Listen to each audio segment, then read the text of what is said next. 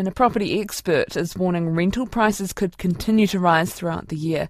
Trade Me's latest rental price index shows the national median weekly rent surged to $630 in January, up 0.8% on the previous month. TradeMe property sales director Gavin Lloyd says he can't see any signs of a let up. I think we've got the perfect storm there at the moment. Net migration is, is still at record highs, um, really putting pressure from a demand side of things. And then we've just had so many, so many challenges around the supply for such an extended period of time. Um, I just don't see any quick wins on both those um, sides. I think this setup is going to continue for the months ahead. So, if you were to break it down, what are the things that might be causing homeowners to, to push those costs onto tenants?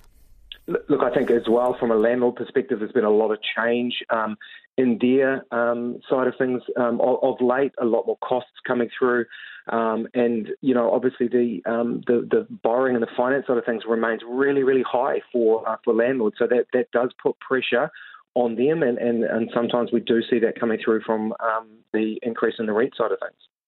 And you're talking about things like uh, just general costs to do with owning a house are, are on the up I think there's a little bit more uh, pressure to make sure that you know landlords are putting the best possible property um, for in front of tenants, and, and that comes with um, you know the standards around healthy homes. We've seen a lot of change in that in the last couple of years, and landlords are, are still playing a bit of catch up on that. But probably the, the main thing is is those high interest rates, and um, you know a lot more cost in terms of um, paying and servicing those mortgages, which unfortunately puts a bit of pressure on on the rental side of things.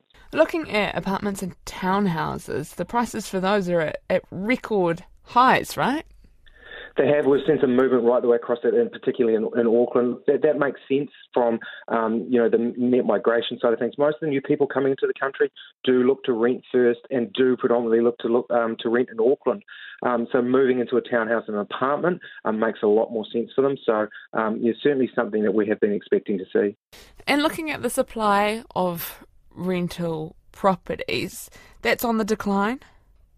It has. It has been a bit of a trend that we've we've we've definitely seen. There's, there's challenges around the supply side of things. Um, we're not seeing new landlords coming into um, the the residential for sale market as much as we've seen in the past, and that's certainly having an impact on that supply number.